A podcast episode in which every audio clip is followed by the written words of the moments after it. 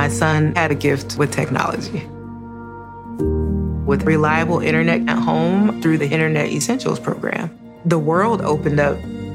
He's part of this next generation of young people who feel they can thrive. Through Project UP, Comcast is committing $1 billion to help open doors for the next generation with the connectivity and skills they need to build a future of unlimited possibilities. Pulling up to Mickey D's just for drinks? Oh, yeah, that's me. Nothing extra, just perfection and a straw. Coming in hot for the coldest cups on the block. Because there are drinks, then there are drinks from McDonald's. Mix things up with any size lemonade or sweet tea for $1.49. Perfect with our classic fries. Price and participation may vary, cannot be combined with any other offer. Ba da ba ba ba.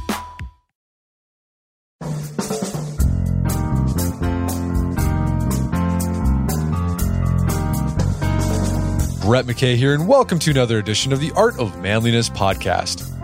The focus on gratitude is typical this time of year, but more often than not, the cognitive or behavioral nods we give gratitude around Thanksgiving can feel a little limp, rote, and unedifying. If you feel like this American holiday has been lacking in meaning, maybe what you need is to infuse it with a Japanese practice. The Naikan method of self reflection grew out of Buddhist spirituality and has been recognized by psychologists as a way to develop greater self awareness, gratitude, empathy, and direction. Naikan involves asking yourself three questions What have I received from others? What have I given others? What troubles and difficulties have I caused others? Gregg Krech, who's the executive director of the ToDo Institute, which promotes principles of psychology based on Eastern traditions, has created a Thanksgiving specific version of Naikan that helps practitioners dig further into its first question. Today on the show, we talk about the way Naikan differs from mainstream gratitude practices and is based less on feeling and more on seeing the world objectively. Gregg shares six prompts that can help you recognize the reality of how you're being supported in the world, cultivate the art of noticing, and embrace life's grace. After the show's over, check out our show notes at aom.is slash Naikan.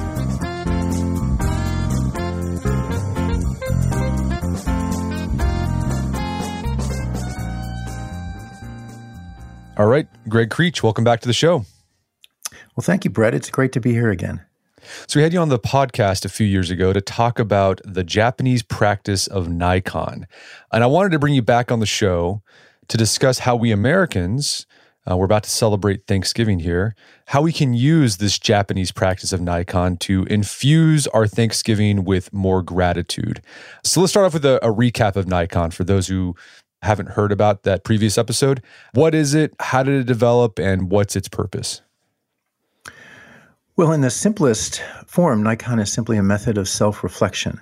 And it's a very structured method of self reflection. When I was researching my first book on Naikan, I remember finding that virtually every religious and spiritual tradition encourages people to engage in self reflection, but in most cases, there's no structure or guidance in terms of how to do that, right? So normally we just think about kind of finding a finding a quiet place to sit and reflect. And Naikan provides uh, a nice structure that basically shows us how we might do that. And that structure consists of essentially three questions. The first question, all of which are very simple, simple enough for children. That the first question is, What have I received from others or from a particular person? The second question is, What have I given? So it's kind of turning that question around. And uh, the third question was, What troubles and difficulties have I caused to others? So those three questions really provide the foundation of this method of self reflection. And what's its purpose? What, what's the end of doing this self reflection? What, what do we hope happens?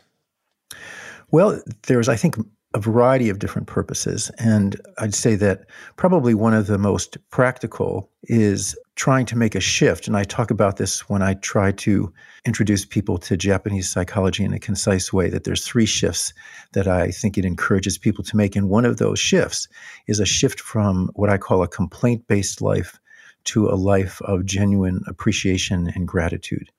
And so that Naikan self reflection is basically a tool for helping us to make that shift. And I think one of the things that has developed in our society over a long period of time is that I think to a great extent we have become a culture of complaint to the point where complaining is actually the norm, right? So a person comes home from work and their partner's there and the, they walk in the door and the partner says oh honey how was your day? And the person says oh let me tell you about my day. And they go through a litany of problems that the copier broke and they were late for the meeting and there was construction you know on the way to work and they got all these emails that they couldn't catch up with and and on and on and on right? And then the response to that may be something like to real person realizes that they've been doing all the talking. So they say, and how about your day, honey? And the other person says, oh, let me tell you about my day. You think you had a bad day? And we almost compete to see basically who can, who can uh, come up with the most complaints about their day. And the reason that I say that's the norm is that if you walked into the house, in most cases, and someone said, how, was your day? how was your day? And your response was, Well, let me tell you about my day. This morning I got in the car and uh, I turned the key and the car just started on the first crank, just no problems whatsoever. And I was driving to work and I got behind this truck that was painting those lines in the road. And I realized how great it is that we've got those lines that distinguish between lanes so that we basically can stay in our own lane and we don't constantly crash into other people. And then I got to work and I got a parking place. The coffee was nice and hot and all ready for me. I had a comfortable chair to sit in. And after a while, you know, people are saying, okay, okay, okay. There's no drama to that, right? Um, I think we kind of like drama and complaining somehow seems to be associated with drama. So if somebody actually was to give you a list of all the things that worked well for them or that supported them that day, most of us would either find that boring and or think that person was kind of weird. Right. And so what the the Naikan practice does, it's uh, a structured way. It's helping you see reality as it really is because as you said we tend to focus on the negative but there is all this good stuff that happens in our life. Yeah and i think uh, and this isn't a new idea that we take most of that for granted. You know we'll we'll go into the bathroom or to the kitchen and we'll flip on the light switch and that light switch will go on two or three or four hundred times in a row with no problem. But one of those times that light's not going to go on because maybe the bulb is burned out and then we notice it right? So those 400 times when the light just went on, we don't really pay much attention to it, but as soon as it doesn't work, we notice it. And I think we do the same kind of thing with people, with our partners, with our children, with our colleagues and friends. You know, we tend to get focused on when something happens that doesn't work or that doesn't meet our expectations or approval. And so, this kind of self reflection, when you ask what the purpose is, part of it is to just give us some time to really reflect on our lives and our conduct, how we're living our life, which most of us don't do because we're so busy. And by the time we're finished with our busyness, we're tired and we're exhausted and we kind of zone out in front of the internet or a movie. But the other thing that this does is, in addition to the self reflection we're doing, it begins to affect the way that we see the world when we're not reflecting on our life. So we get up the next day and we start noticing things that we hadn't noticed or thought about before, particularly things that ways in which the world is supporting us or caring for us. So it begins to not just give us a different way of looking at reality when we're doing that reflection, it actually gives us another w- way of looking at reality as we start to go through our day. Okay, so it's the traditional Naikan questions. There's three of them. It's what have I received from a particular person or from the world? And then the second question is what have I given? And then that third question is what troubles and difficulties did I cause? And again, I think the thing with Naikan, you're trying to be as objective as possible. You're just the goal is to notice, notice things and not necessarily, you know, notice the things that make you feel bad or good. Yes, I think that we're not uh, I have come to see this after uh, working with this material and teaching it for 30 years. I've come to see this process as kind of a research experiment in the same way that you would do research in the field of science. And that is that, you know, you start with data collection. So if you're trying to do an experiment or research a particular hypothesis, you start by collecting data.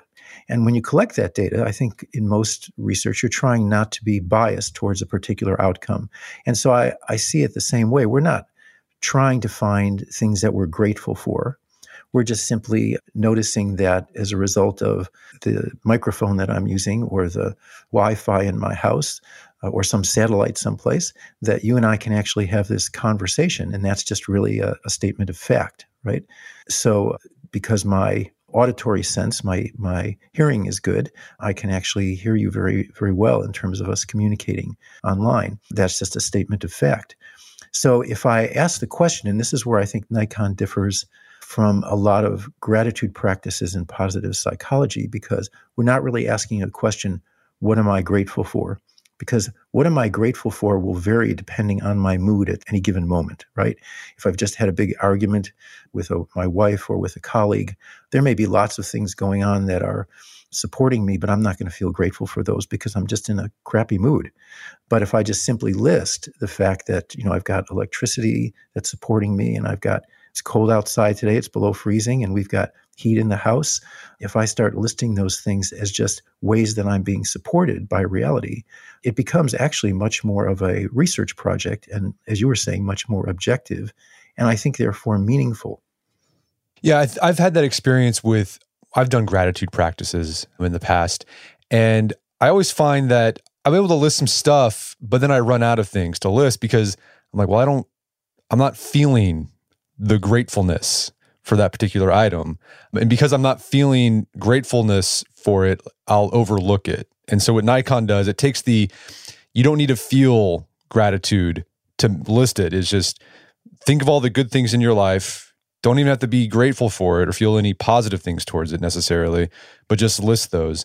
And then what happens though when you do this, because I've done this before, as you start doing that, you start feeling gratitude as a result. I think that that's a common response when we start um, looking at our life and we start seeing, if we start seeing this, and I always like to phrase it that way because I do think of it as a research project, but if we start seeing that we have a long list of ways that life and the world around us and the people and the objects and the forms of energy are supporting us, then I think it is a natural response in those cases most often that we do respond internally with a sense of appreciation or a, a, feeling of gratitude. And it's a very natural response. And I think when we do some of the gratitude practices, as you were saying, it's almost like there's a moral imperative for you to feel grateful for something. And when I work with people doing Naikan reflection, if they read off a list of 20 things and they'll say, you know what, to be honest, I don't actually feel grateful for any of those things, I'll just say, that's okay.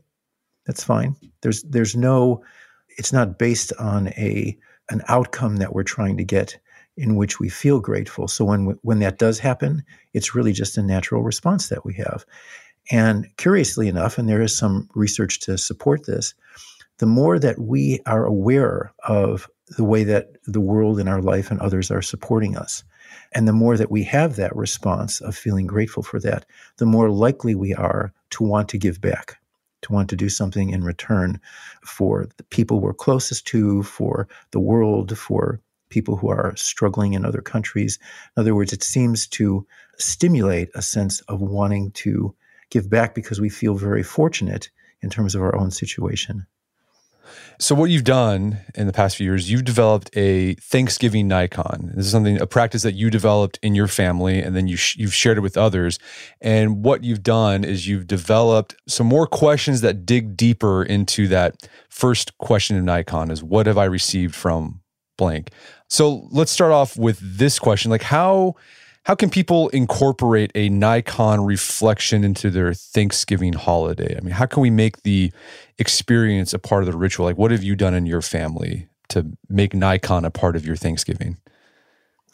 Well, it's Thanksgiving has always been my favorite holiday, specifically because it's a holiday in which we try to step back from our lives and really appreciate a lot of the elements of our life. And so, you know, we we raised two two young girls, and I think probably they were about a year and a half apart. And probably when my oldest was about five years old, maybe six, I just developed a one page sheet. They didn't know how to write or read yet, but they could understand the question of, you know, what is it in life that you're thankful for, or what is it in life that's making you happy or providing care for you. And so we just asked them to draw pictures in boxes. We would say, here's some boxes for people. So like for instance, grandma, and here's some boxes for animals, maybe, maybe our dog Barley.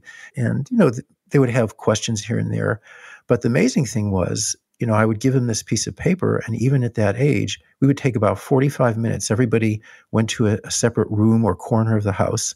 And the idea was to be quiet for 45 minutes and just work with your sheet of paper. And they were actually incredibly focused on this when we did it.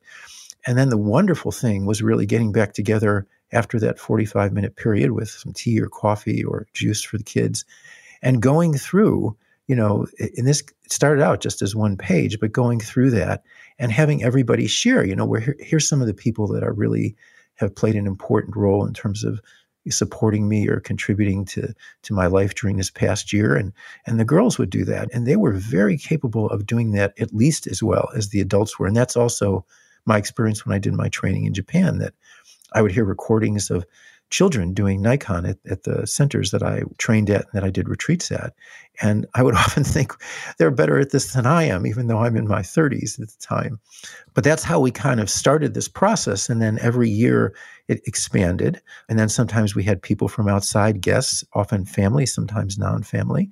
And we would invite them to participate in that. So the mornings, at least a portion of the morning, was always dedicated to just quiet self-reflection but but using some kind of structure and then this wonderful experience of just sitting around and just sharing the ways in which life is supporting us from these various different perspectives and that's how we started our day and i think it it just created a completely different atmosphere in the home to start the day that way as we moved forward then into cooking and eating. And a lot of times when people would join us for the first time, they had never done this before. And it was just great to kind of involve them in the process. So that over years, that's grown to this little booklet that you mentioned. And and so now there's these different categories. One category is who are people in the present of my life, you know, in this past year or so that have been supportive to me and how have they been supportive? One of the most important things that people do if they try this process is to be specific. Because if if you were to ask me, like, well, who's been supportive of you in the past, you know, couple of weeks, and I could say to you, oh, my my wife Linda, she's been very supportive, and I can say that without even thinking about what she did. But if you followed up and said, oh, that's great that she's been supportive. What did she actually do to be supportive? Well, now I have to sit back and think, well, what did she actually do? Well, you know, she she brought me home a nice little uh, chocolate tart when she went shopping yesterday, which was really great to have for dessert. And she uh, gave me a foot massage the other day, and she made a really nice pasta dinner a couple of nights ago. And but to do that, it takes some mental energy for me to remember back to do those things. But if I say as a concept, oh, Linda's so supportive, or she's so helpful, or she's such a loving wife, I can say that as a phrase without it having any kind of content to it, right? And it doesn't take any mental energy. So when we go through this process, we don't want to just think of like, oh, this friend of mine, you know, has been really supportive. We want to actually make a note. How have they been supportive? You know, well, they this uh, couple lent us a a walker for my wife's surgery last year or something like that, and that's a very specific thing. And to do that, it actually takes some quiet and it takes some time and it takes some mental energy, but it's those details that really make this self reflection a powerful process.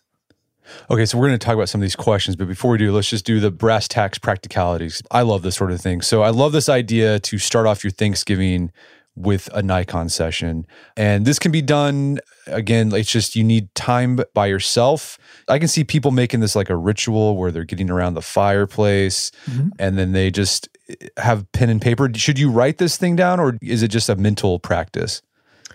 Yeah, I always encourage people when they're doing it like this on a holiday, or if they're just doing it as you know, even a uh, a daily practice, to to actually write. If you're using the Thanksgiving approach, then you just basically in our booklet, you know, you would just you already have these boxes laid out. You know, there's a box for nature, here's a box for forms of energy, here's a box for people, you know, here's a box for things, people who taught you things that you know how to do. So the structure is already kind of laid out for you, but you can just take a piece of paper. But writing, I think, is a good way to stay focused. If you go to Japan or if, if you come here to, to Vermont to do an actual retreat, where for a week you spend about 100 hours reflecting on your whole life, that retreat, you don't write. It's actually something that is more in the direction of a meditation type of reflection. So you're actually holding those memories in your mind or your heart. In Japanese, there's a word kokoro, which is the both mind and heart together. So you're holding those there instead of actually writing them down. But for Thanksgiving, I encourage people to write them down because then you have a chance to step back and look at what you've written, and also it makes it easier to to share with other people. Uh, and how long should a, a Naikan session last? It sounds like it needs to be kind of long because again, you're not just being vague with your ideas. You're you're trying to get specific. So that takes time. It's good to give it, I think, more time rather than less. But I always tell people it's better to to just spend five minutes doing this than no time at all. If you can spend on Thanksgiving, if you can spend 45 minutes or an hour or 40 minutes, I think it's a nice block of time. But if you have a half an hour, you can do that's fine. If you only have 20 minutes, that will work. The key is to, to really try to stay focused. So don't do this while you're cooking and you've got things on the stove and you have to constantly be running into the kitchen. Try to actually do it where you can sit quietly. It's not something a lot of us do where we actually just sit quietly. So it feels a little awkward at first, but it's it's a great practice. And I think if you've got other people, I never we would never like force our kids to do this. We would say this is what we're going to do. If you want to do it with us, you can join us. And in some cases, when uh, one of my daughters got into her teen years, there there was a Thanksgiving where she just didn't want to do it, and that was fine. But you can actually do this by yourself if you're spending Thanksgiving Day by yourself, or if you're by yourself because people are coming over later in the day and they're not necessarily interested, or you're going to just jump into eating. You can also do it just by buddying up with somebody who's at a distance, and you can both decide you're going to do it in the morning. And then you get together at some appointed time online and you just kind of share your reflections with that person. So, so there's lots of, of ways to make the mechanics of this work, but I do think having a as good a block of time as you can where you can be free from distractions and really have some quiet reflective time that's that's really important. So, an important concept to keep in mind as you do this reflection of your blessings, that's what they call it in Naikan, these good things, is this idea of okage-sama. Did I say that right? You're close. It's it's okage-sama. What what is that, and how can it guide our Thanksgiving reflections? Well, it's a Japanese phrase, okage-sama, and and the foundation of that phrase, okage, actually translates into something like shadow but the phrase is actually used in Japanese to just say thanks to you. If somebody said, I'm a musician and I play in a, a band, and if, at the end of the concert, you know, if one of my band members comes up and says, you know, you, you, did a great job on the lead on that song, or you did a great job playing keyboards today. And if it, in Japan, I might say okage sama, which means thanks to you. It means I'm recognizing that you contributed to the opportunity that I had, you know, to, in this case, play music in that band. And so the term shadow means that we're trying to shed a light on things in our life which normally are in the shadows and in the shadows attentionally. So, in the shadows, in the sense that we just don't notice them or we take them for granted or we don't really appreciate them. And so, this idea of Okage Sama Day really means that we're stepping back to try to shine a light on these things in our life that have gone unnoticed and unappreciated. All right, so let's dig into the prompts. You mentioned one earlier. The first one is to list people who are blessings in our life in the present. And I think most people, when they do this exercise, the first thing you're going to think of, of course, is your family or friends. But with Naikan, again, you're, you're wanting to look into the shadows. You're wanting to look at who are the people that I, I'm maybe overlooking you're encouraged to think more broadly about people who bless you. So, what are some of the people who bless us on the regular that people might not think of as blessing givers? Yeah, I think it's it's really interesting to kind of try to step back from our life and think about people who who play a particular role and how our life might be different if that person wasn't present in our life or if they didn't play that role. And and so I remember for many years, both my daughters took piano lessons for about six years. They took used a, an approach called Suzuki Music Education, and there was this wonderful Suzuki piano teacher named Jody, and she was always on my list for all those years because she was doing such a great service, not just for my daughters but for our whole family. They became really, you know, just wonderful pianists, and it was great listening to them in the house. So she was always one of the people that I saw as being a blessing in the present of my life. And even though it's been many years since my daughters had piano lessons with her, I still, when I look in at who have been blessings in my life from a standpoint of the past, I always list her because she played such an instrumental role. And so sometimes there are people who years ago were blessings in the present time of my life and they no longer are They're, they may not be alive they may not be part of my life in the same kind of way people drift off in different directions but if i think about what they did for me in the past, even 10 or 20 or 30 years ago, I can still see them in, as blessings. And even in the my current life, like we have a, a local auto repair garage. We live in a pretty rural area, and we have a local auto repair garage that's about two miles from here. And they have been an incredible blessing in our lives, even though we may only have contact with them a few times a year. But for instance, last year my my daughter who who lives in an apartment happened to be visiting and she was driving home in the winter and a truck ran her off the road into a huge snowbank this was at seven o'clock at night she couldn't get out. And i picked up the phone and i called this garage. They have a towing service number and they know me and i know that guy. And he was going out for dinner and he was there in five minutes with a chain and a tow truck pulled her out and went off to his dinner. And i'm just thinking like to have someone like that in your life it's not just that particular incident it's the confidence that there's somebody there who's got your back in a situation like that where you have a problem with a car, right? So he he's on my list this year. His name is Matt. If he's listening, he's on my list this year as a real blessing in my life. We're going to take a quick break for a word from our sponsors. Wedding season is coming up, and if you are preparing for the big day, I know wedding planning can be really intimidating, but finding the perfect suit shouldn't be. Indochino makes it easy to get a fully customizable suit right from your home. Don't just wear any suit on your big day, wear a custom made to measure suit. Suits start at just $499, which is about the same price you'd pay for an off the rack suit at a department store. And they've also got custom made to measure shirts starting at just $89. So I've talked about my Indochino suit on the podcast before. They've been a long time podcast sponsor. It's navy blue. The measuring process was super easy. They got these video guides you follow. You'll need another set of hands to help you out with that. But the really fun part is customizing it. Got to customize how I wanted the lapels on the jacket, the pockets, the lining. I went no pleats on the pants on this suit. A lot of fun. And then in a few weeks, you have a made to measure custom suit sent directly to your door. When planning your wedding, get a suit as unique as you with Indochino. Go to Indochino.com and use code manliness to get 10% off any purchase of $399 or more.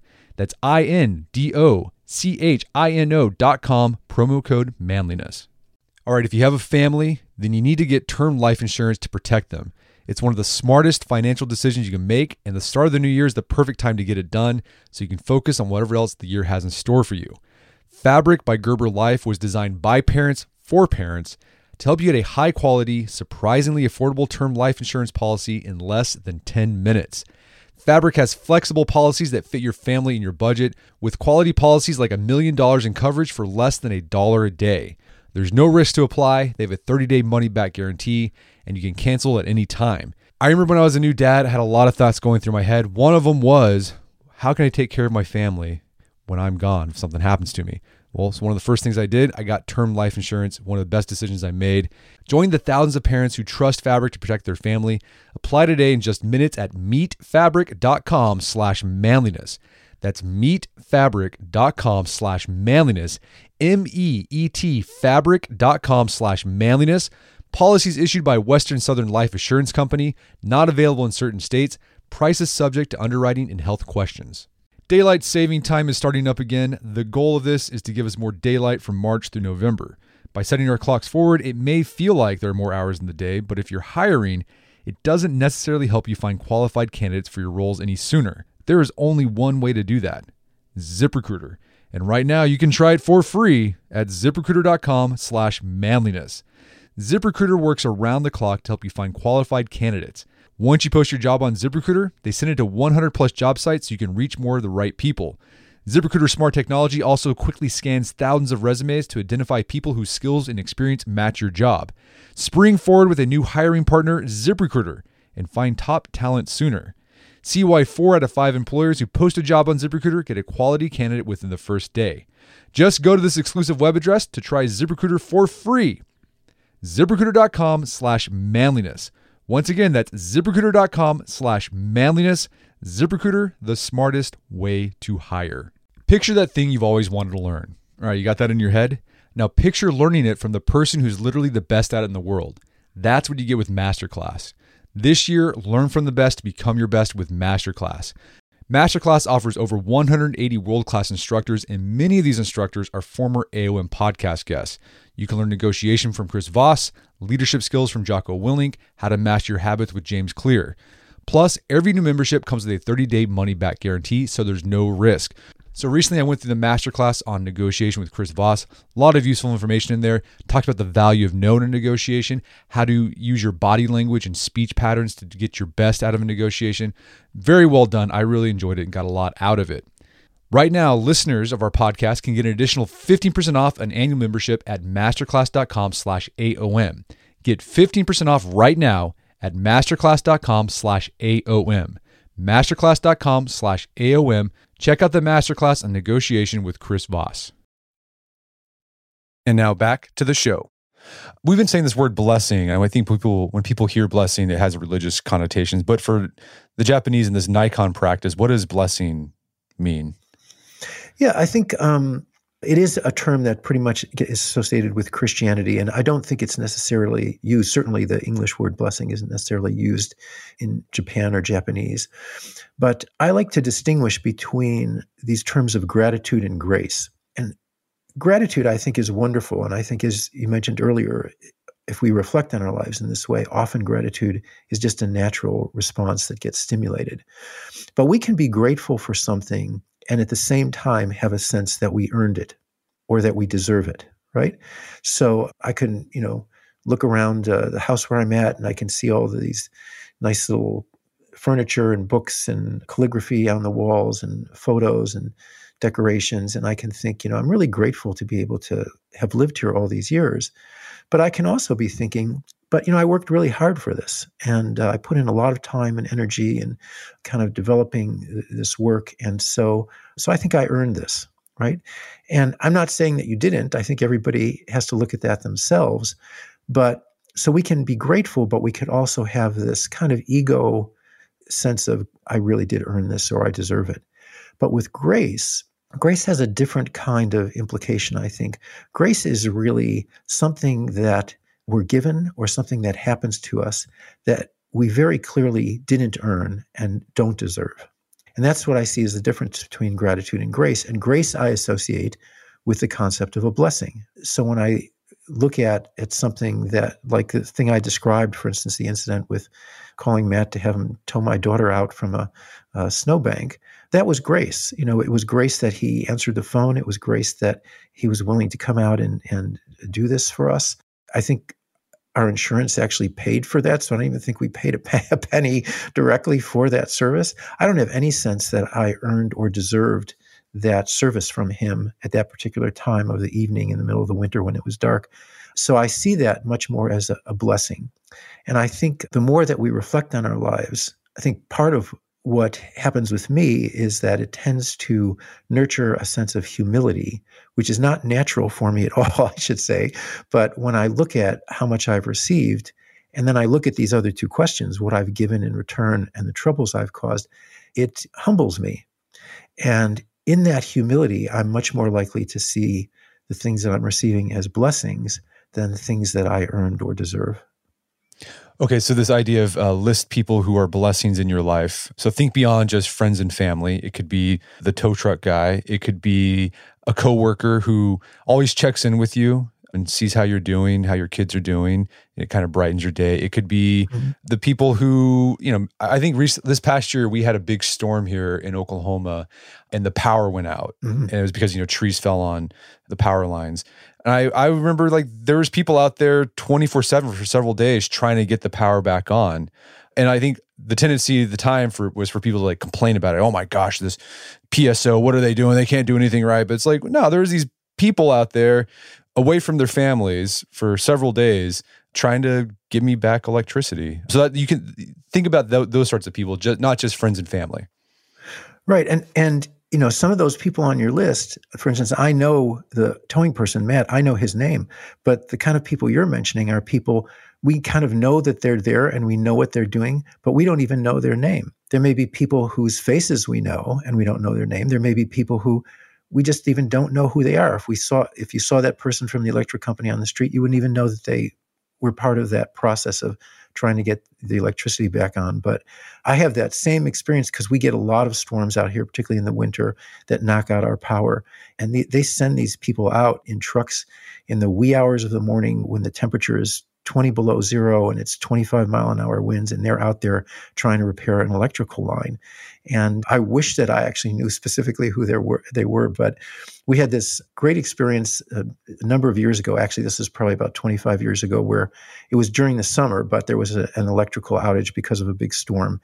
Right during the time that we were having a residential a 10-day residential program at the ToDo Institute where people learn this this work. And the power was out for about two days, and then it went back on right before the end of the program. And this woman from Florida, Victoria, said, "You know, I I would like to send a gift over to the people at the electric company who who got that power on." And we said, "Well." we don't really know who they were. And she said, Well, you know, I'm going to give you some money. I want you to pick up a box of chocolates. And then whenever you're over by their office, just drop it off. And and so my wife did this. She bought a box of chocolates and she went to the electric company and she said, she walked in and the person behind the desk looked at her and kind of out of the corner of her eye said, Yes, can I help you? Because they're obviously used to someone walking in with a problem or a complaint. And my wife basically pulls out this box of chocolates and she says, you know, we were doing this program and the power was out for two days and they finally got it back on. And we just wanted you to let you know that how much we appreciated that. And one of the people there wanted to send you a box of chocolates. So I brought you a box of chocolates. And the woman almost like fainted.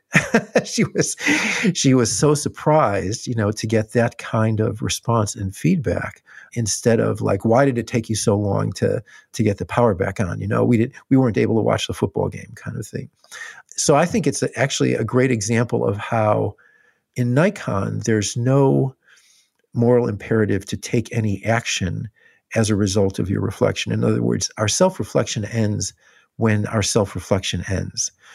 But often we're moved to actually do something. And I think this is a case of turning that self reflective process actually into uh, real life action, which in this case I think was the kind of action that makes in a little kind of drop of water way makes the world a better place. But again, it's it's a very natural thing. It's not somebody who is being told like you should really do something nice for the electrical company. It's just a natural response that we might have when we begin to see these kinds of things. Can the people who bless us also be people who hurt us? Absolutely. That's a great question and assumption. I think that you know I think we've become very much a society that tends to look at people as black and white, not from a racial standpoint, but from a good and bad standpoint. You know, this has been reinforced by movies for, you know, decades and television shows. There's the hero and then there's the evil person in the in the show. And so there are people who hurt us, you know, who who genuinely do things that cause us trouble, cause us problems, they neglect us, they don't come through when we need them we all know who those people are. Anybody listening to this could probably take two minutes and, and start coming up with a list of names. But those people may also be, they may also be people who provided us with a certain types of benefits or care or support during our life. And so one of the challenges of Naikan is to be able to see that both of those things are true. This person actually caused me suffering or difficulty in my life, and they also made it possible for me to do this or to have this. And they supported me when I was in this situation over here when I really was desperate. So, you know, in a sense, it not just acknowledges that most of us have the capacity to both be kind and to be selfish, which I certainly do, but it means that we recognize that that's really kind of human nature. And if we're connected with somebody, whether it's a partner or a, a friend from childhood or someone we've worked with for 20 years, it's really just a matter of time before people are going to disappoint us, right? And we don't want to let a single incident or even several incidents dissolve a relationship that has lasted for decades and been based on a lot of uh, giving and taking between us because now suddenly there's this incident.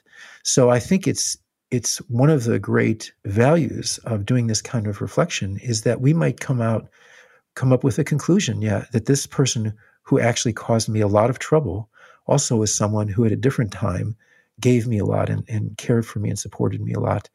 And to be able to just live with that paradox right?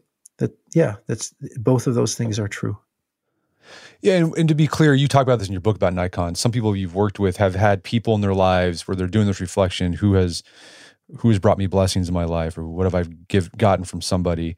They have people who have uh, been abusive, but then at the same time they reflect, well, also this abusive person has, you know, they did X for me. I had a parent who was abusive, but my parent also signed me up for sports and I have this great memory of going on a trip with dad or whatever. And Naikan isn't saying that, oh, you should just ignore the abuse and like, you know, maintain that relationship even despite that. It's not saying that at all. It's you actually say no. If you're in a bad situation, get out of that bad situation. But the idea is just you have to look at the whole thing. It's trying to be objective as possible, even with the bad stuff. Yeah, and I would never suggest Naikan to someone at least Naikan on a person who was actively abusing them, I would, in the same sense that you just said, I would first encourage that person to get to a safe situation so they're no longer being abused.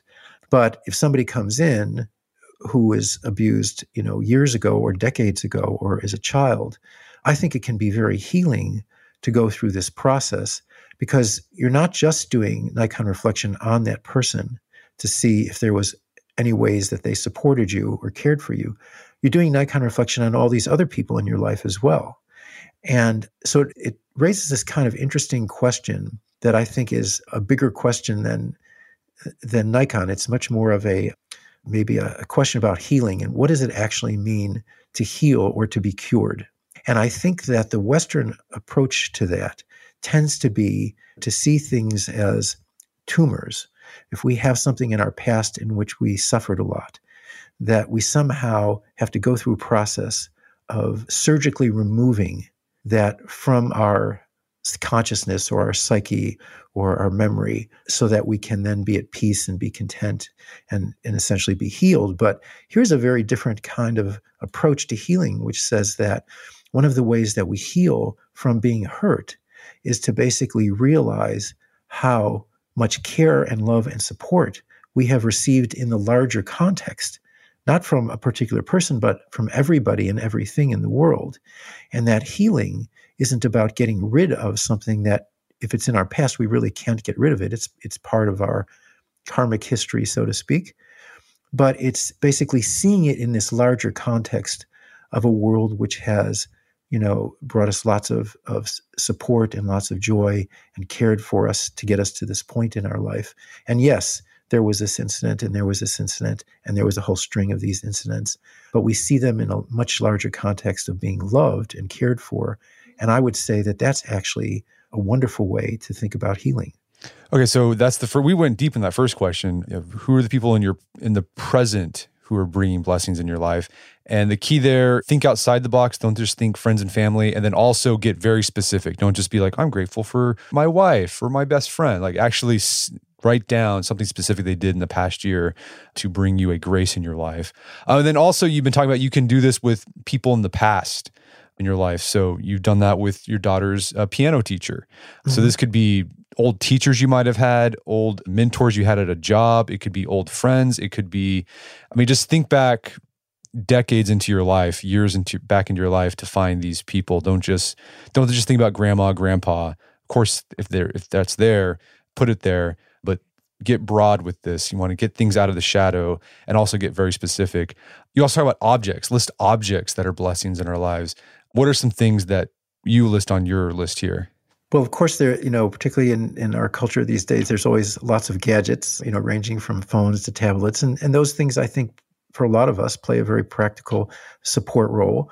But in terms of other types of objects, you know, our, our car, we have a four wheel drive Toyota RAV4 and we put studded snow tires on that. This is what you do in Vermont. so that that is a really important object during the winter because we live up on a hill 400 feet from the road and we need to be able to get down to that road. And that car is, is just a great car for us.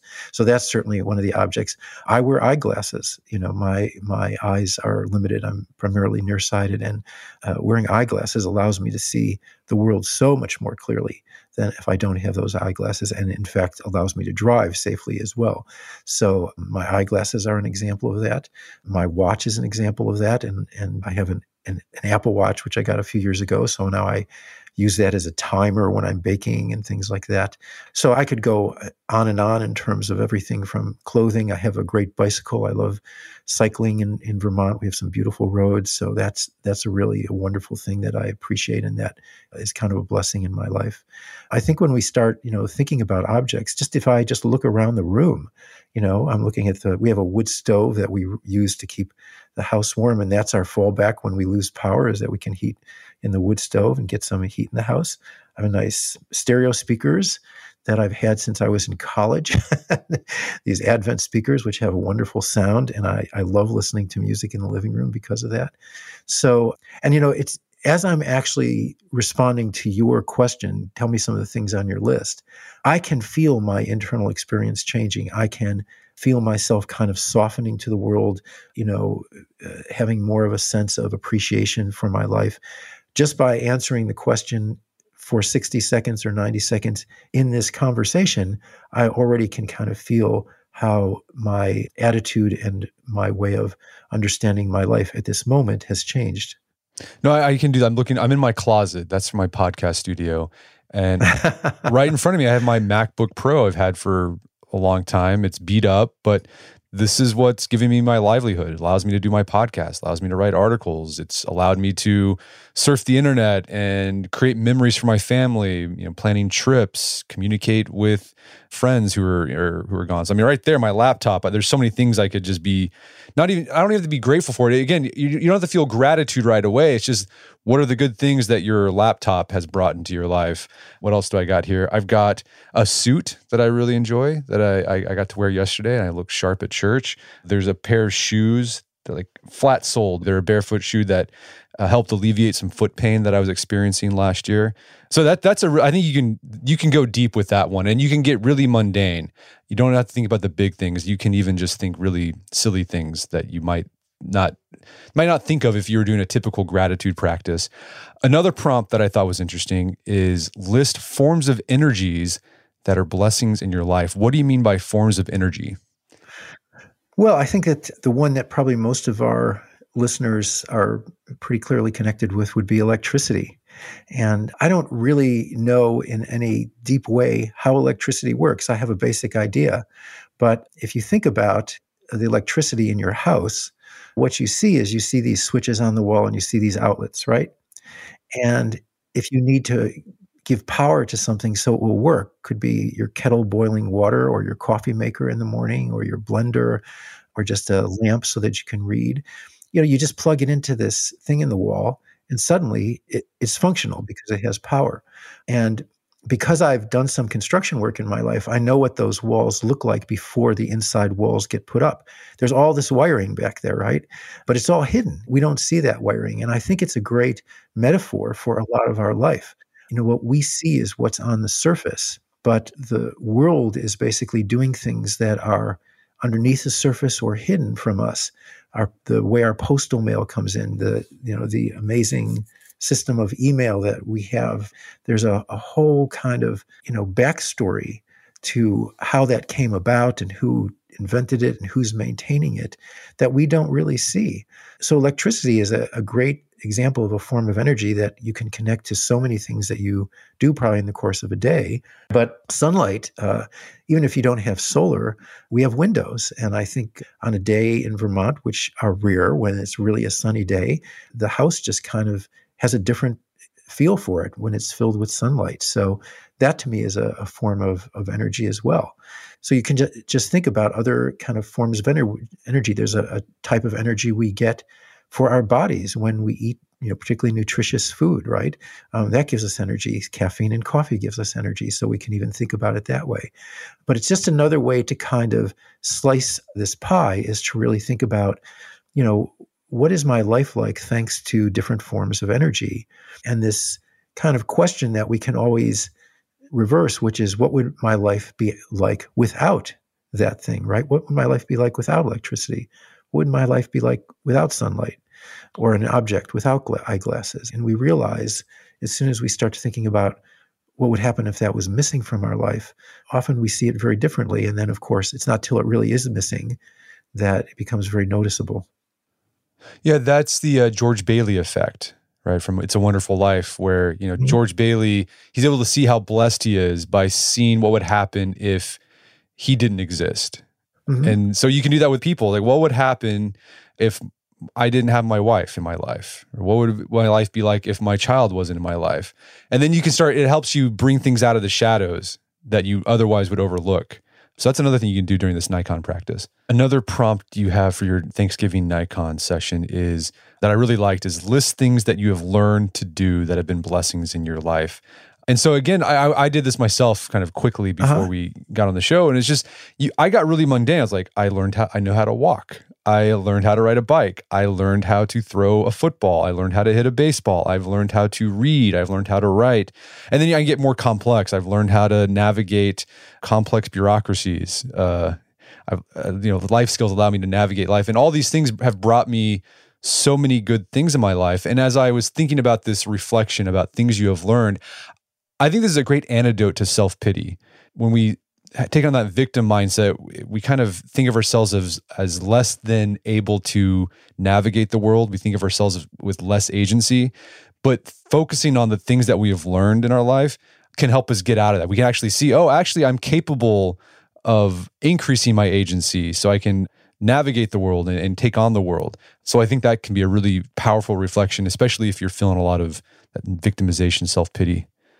Yes, I, I agree. And I think that the other thing that you can do once you start creating that list is then take each of those items and actually think about can you think of someone or how it was that you learned that? So I had a, a piano teacher, you know, for six years that taught me how to introduce me to playing piano and, and, it's one of the reasons that i can actually play professionally now but my mother was a singer and she also provided tremendous inspiration and encouragement for me to practice and, and and basically there was always music going on in our house. So when i you know look at whatever musical skill i have right now i can actually start identifying specific people or things you know that basically inspired me. And sometimes it's a youtube video that, where they did a lesson in you know how to solo in the blues or something like that.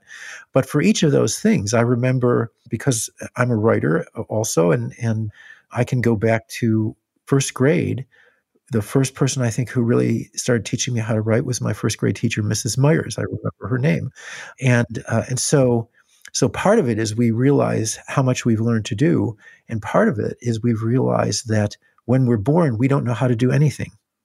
Right? We basically kind of know how to breathe and cry, but pr- pretty much everything that we know how to do at this point, even if it's to cook rice or how to clean the bathtub, is something that at some point we had to learn from someone or from some mechanism, even if it's a book or a video. And so I think it's also very humbling to realize that we have benefited from, again, so many people, some of whom we don't even know, that made it possible for us to learn how to drive a car. Do you, do you remember who taught you how to drive a car, Brett? Uh, it was my parents. So like my dad and my mom would take me out different mm-hmm. times. Yeah, and and I remember my dad specifically taking me to this high school parking lot, you know, where I grew up in Illinois, and uh, when it was empty on a Sunday morning, and you know, I would be driving around learning how to drive, and so again, these are things that we we take for granted, but often there were specific people involved, and this question is an example of the interactive nature of this process because I may think about things that I've learned to do, and I may connect me with someone who taught me to do that. And then I think, oh, I can put that on my list of people who were blessings from my past. right? Because I didn't think of them when I did that list. So it's not really as sequential sequential of a process as it may seem because often we're jumping back and forth between those lists because we're working on thinking about objects or thinking about what we've learned and that's Uh, getting us helping us to remember something that goes on a, a different list so the idea is to really just try to capture as much as we can objectively you know about our life our life from the as far back as we can remember until the present day so that gives us a kind of picture of essentially where we've come and where we are at this point. And it doesn't mean that we didn't suffer or have problems or challenges or difficulties. But for many people, going through this process is a way of just reconnecting with a very natural sense of appreciation and gratitude that we have the life that we have. So, this last prompt can be a tough one. List difficulties and disappointments that have turned out to be blessings in your life. What kind of things might end up on this list? Yeah, and that is a, a difficult one. And I, and when people come and do a retreat, I don't give them this question until towards the end of the retreat, and I always make it optional because I don't want people to. I think that there's a certain kind of energy in in some of the views about gratitude that you should be able to look at any difficulty, tragedy in your life and see how it was a blessing. And I don't believe that. I don't think you can be grateful for everything that happened to you in your life. There are things that I think that are uh, painful and tragic and I don't think we should force ourselves to try to be grateful for those things. On the other hand, I think that sometimes when we look back over something that happened so many years ago, and the example that comes up for me, and I'll just give you a very short version of this, is that when my dad was in his mid 80s, after many, many years of my suggesting this, he finally agreed to come and move to Vermont and live here so he could be close to us. He lived in Chicago. And I went out to get him in January of 2014. I had a one way ticket for him so he could come back on the plane with me. And we were going to just pack up a couple suitcases and have things shipped. And when I got to his house, he wasn't there. It turned out he was in the hospital. He had fallen in the hospital. They diagnosed him with stage four lung cancer. And I unexpectedly spent the last 10 days of his life in hospice with him, where he died in my arms. It was not the ending of a story that made me very happy. I was terribly upset. I was, went through a lot of grief. It was all a complete surprise. When I look at this now, almost 10 years later, it was a real blessing. And what was a blessing is I got to spend the last 10 days of his life with him, sitting next to him, talking to him, holding his hand. And a lot of people don't have that opportunity with a loved one, and I did. And and so I see it now not as something, oh, you know, it wasn't sad, it, it wasn't upsetting, it was. But when I look back at it now, it was really a blessing that I had had that time with him the way that I did. So that's an example of something that I could put in there very genuinely as a blessing. That's really beautiful. Well, Gregg, this has been a great conversation. Where can people go to learn more about your work and this Thanksgiving Naikan? Well, our website where we have a lot of this work up is called 30,000days.org. So it's 30,000 days, all one word, .org. And what I thought we could do, if this is okay with you, Brett, is to put up the actual booklet that we're, we're using. I always revise it every year, so it won't be probably be up till Monday, but we'll put it up on the site so that uh, people who are listening to this, if they hear this in time for Thanksgiving, or if they, even if it's after Thanksgiving, they'll be able to go to the site and, and actually download that booklet if they want to use it. Does that sound okay? Sounds great. Well, Gregg, thanks so much for your time. I hope you have a very happy Thanksgiving. Yes, and, and you too, Brett. I hope you have a, a great holiday and a great holiday season. And again, thanks for uh, allowing me to be a guest on the show today. My guest today was Gregg Krech. He's the executive director of the ToDo Institute you can find more information about his work at his website, 30,000days.org. And while you're there, make sure to request a free copy of their guide to Thanksgiving reflection. Also, check out our show notes at aom.is slash Naikan, where you find links to resources where we delve deeper into this topic.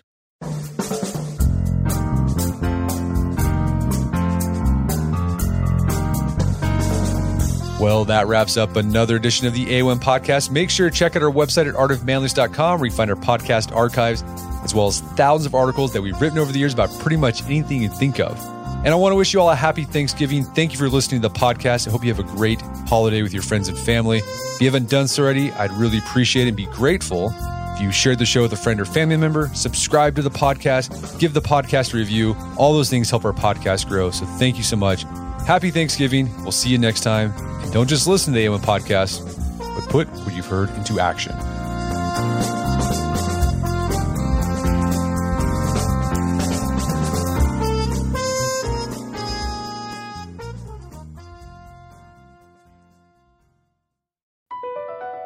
BP added more than $70 billion to the U.S. economy in 2022 by making investments from coast to coast. Investments like building charging hubs for fleets of electric buses in California and starting up new infrastructure in the Gulf of Mexico. It's and, not or. See what doing both means for energy nationwide at bp.com slash investing in America. Pulling up to Mickey D's just for drinks? Oh yeah, that's me. Nothing extra, just perfection and a straw. Coming in hot for the coldest cups on the block. Because there are drinks. Then there are drinks from McDonald's. Mix things up with any size lemonade or sweet tea for $1.49. Perfect with our classic fries. Price and participation may vary, cannot be combined with any other offer. Ba da ba ba ba.